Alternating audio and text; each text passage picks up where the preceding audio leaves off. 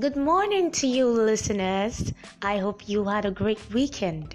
It's another Monday, and it's a day for lessons with Timmy Prejudge from Read It in Brief. Sorry about last week, we were not able to have a broadcast because of certain technical issues. I hope you forgive us for that. This week is a great one. We're looking at customer service and taking our lessons from the book Exceptional Customer Service by Paul Foh. Let's go on with the lessons.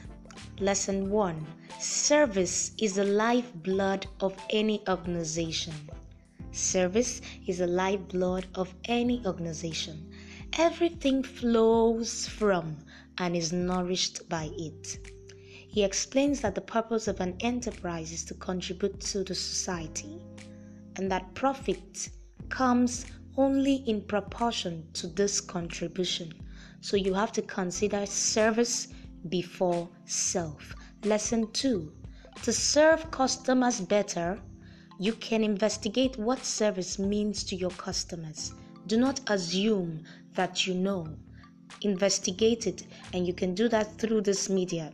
Focus groups, questionnaires, observing what they do before and after they buy your products what other successful brands are doing to serve their customers as well. Lesson 3 Some of the things militating against service in organizations are wrong paradigms, lack of leadership support, low self esteem, lack of vision, and ill treatment of employees. Of course, if you treat your employees wrong, you cannot get the best out of them. Lesson 4 Things that foster exceptional service in organizations are culture, honor and respect for staff, strategic positioning of staff. That means you putting a round peg in a round hole. Remarkable products and services, leadership and constant training of staff. Lesson 5 Know the basics of your organization and do them well. The basics of your organization are the fundamental things in that organization that will determine whether customers will continue to do business with you or not. So make sure you know the basics and you do them well. Lesson 6 Exceeding customers' expectations require an insane commitment to constant improvement. It starts from the simple things as sending thank you letters, to giving gifts at the end of the year. Your service could be basic, expected, or exceptional in this 21st century where we have so many competing businesses, I think we should all be gearing towards having exceptional services, not just basic or expected.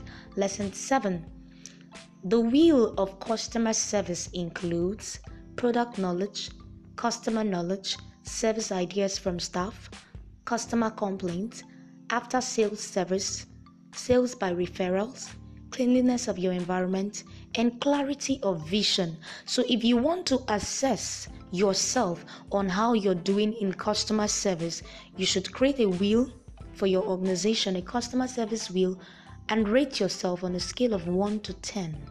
Where do you fall? I'll leave you with this. Develop a healthy intolerance for those things that have the potential to impede your progress. Develop a healthy intolerance for those things that have the potential to impede your progress. What could be and what should be, you should know all of that. This was stated by Andy Stanley. So I leave you with that for the week. It's gonna be a very great week. I hope you make it great because it depends on you. Don't forget, this is from the stables of Read It in Brief. You can join our book club online by searching for Readers Junction on Facebook and joining. Then you can like our page on Facebook, Read It in Brief. Do have a happy week ahead. Bye.